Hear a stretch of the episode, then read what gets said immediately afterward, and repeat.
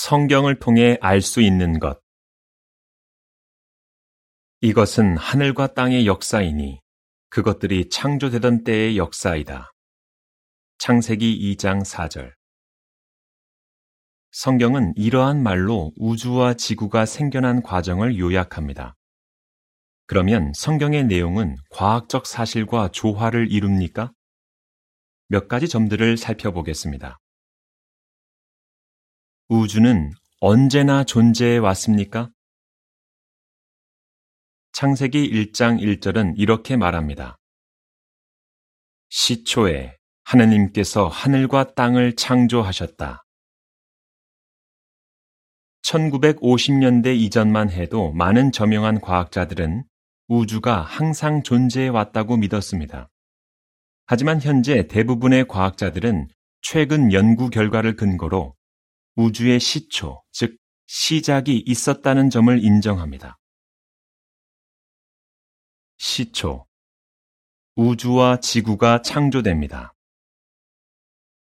처음의 지구는 어떤 모습이었습니까?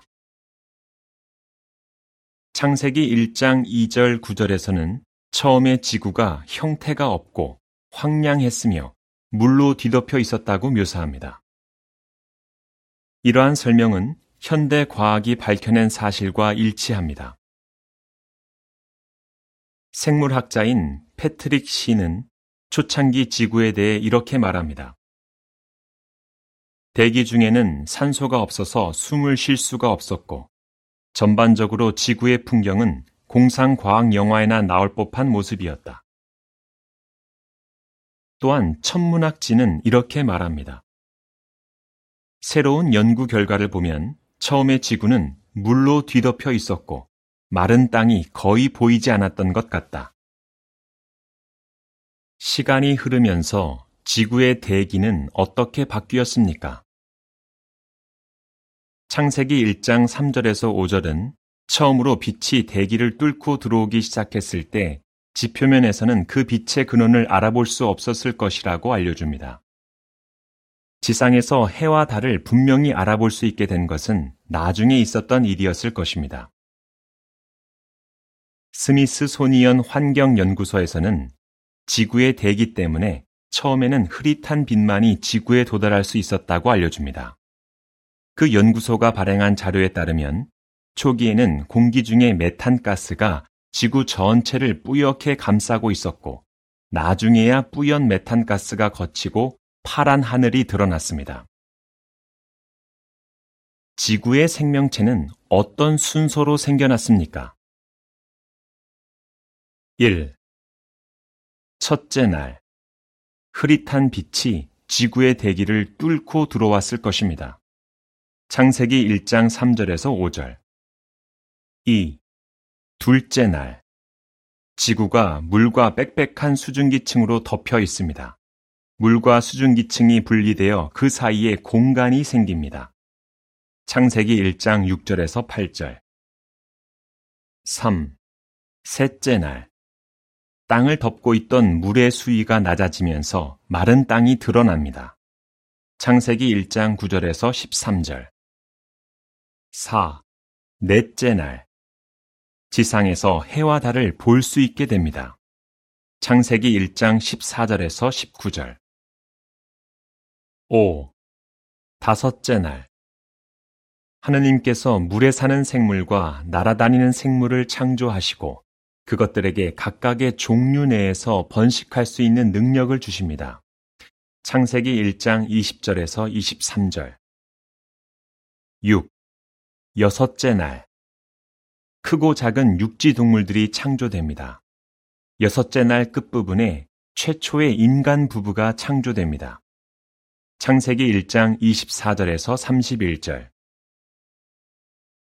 창세기 1장 20절에서 27절은 생명체가 물고기, 새, 육지동물, 사람 순으로 창조되었다고 알려줍니다. 그와 비슷하게 과학자들도 먼저 어류가 생기고 훨씬 뒤에 포유류가 생겨났고 인간은 그보다 한참 뒤에 생겨났다고 믿습니다. 성경 기록이 단순하기는 하지만 창세기 1장의 설명과 사건 발생 순서는 현대의 과학 지식과 놀라울 만큼 정확히 일치한다. 제럴드 L. 슈로더, 물리학자. 성경의 창조 기록에 대한 오해.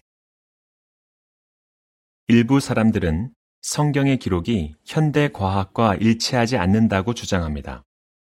하지만 그러한 주장은 흔히 성경의 창조 기록에 대한 오해에서 비롯된 것입니다. 성경은 우주나 지구의 나이가 6천년밖에 되지 않는다고 말하지 않습니다. 성경은 지구와 우주가 시초에 창조되었다고만 말합니다. 성경은 그때가 정확히 언제였는지 알려주지 않습니다. 성경은 지구의 모든 생명체가 각각 24시간으로 된 6일 만에 창조되었다고 말하지 않습니다. 성경에서 날이라는 말은 특정한 기간을 가리킵니다. 예를 들어 성경은 창세기 1장에 나오는 창조의 여섯 날을 포함해 우주 전체가 창조된 기간을 가리켜 여호와 하느님께서 땅과 하늘을 만드신 날이라고 부릅니다. 창세기 2장 4절. 각주는 이러합니다. 여호와는 성경에 나오는 하느님의 이름입니다. 각주를 마칩니다. 따라서 하느님께서 생명체가 살 수 있도록 지구의 환경을 조성하고 지구의 생명체를 만드신 창조의 각 날들도 엄청나게 긴 기간을 가리킬 수 있습니다. 성경은 생물이 시간이 흘러도 변할 수 없다고 말하지 않습니다.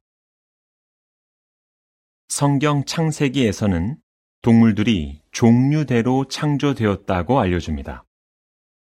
성경에서 말하는 종류는 생명체를 넓게 분류하는 단어입니다. 따라서 한 종류에는 많은 종이나 변종이 포함될 수 있습니다.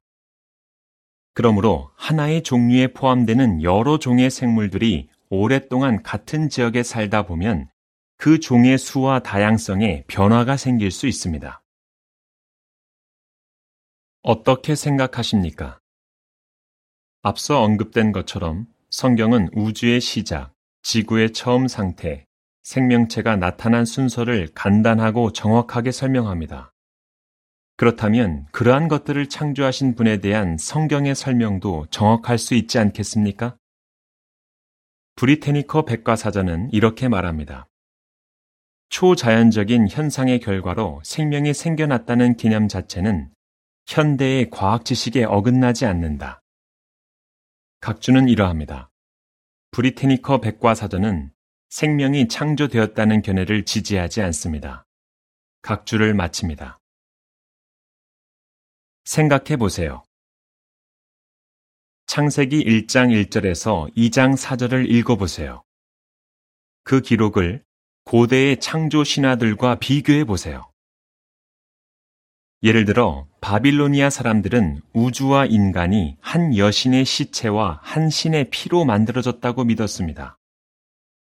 고대 이집트인들은 그들의 신 라가 눈물로 인간을 창조했다고 생각했습니다. 일부 중국 사람들은 거인의 시체가 변해서 지구의 자연이 되었으며 인간은 그 시체에 붙어 있던 벼룩에서 나왔다고 생각했습니다. 창세기에 나오는 창조 기록이 그러한 신화들과 비슷하다고 생각합니까? 아니면 과학적으로 타당성이 있다고 생각합니까? 우주는 창조되었습니까? 라는 제목의 4분짜리 동영상을 보세요.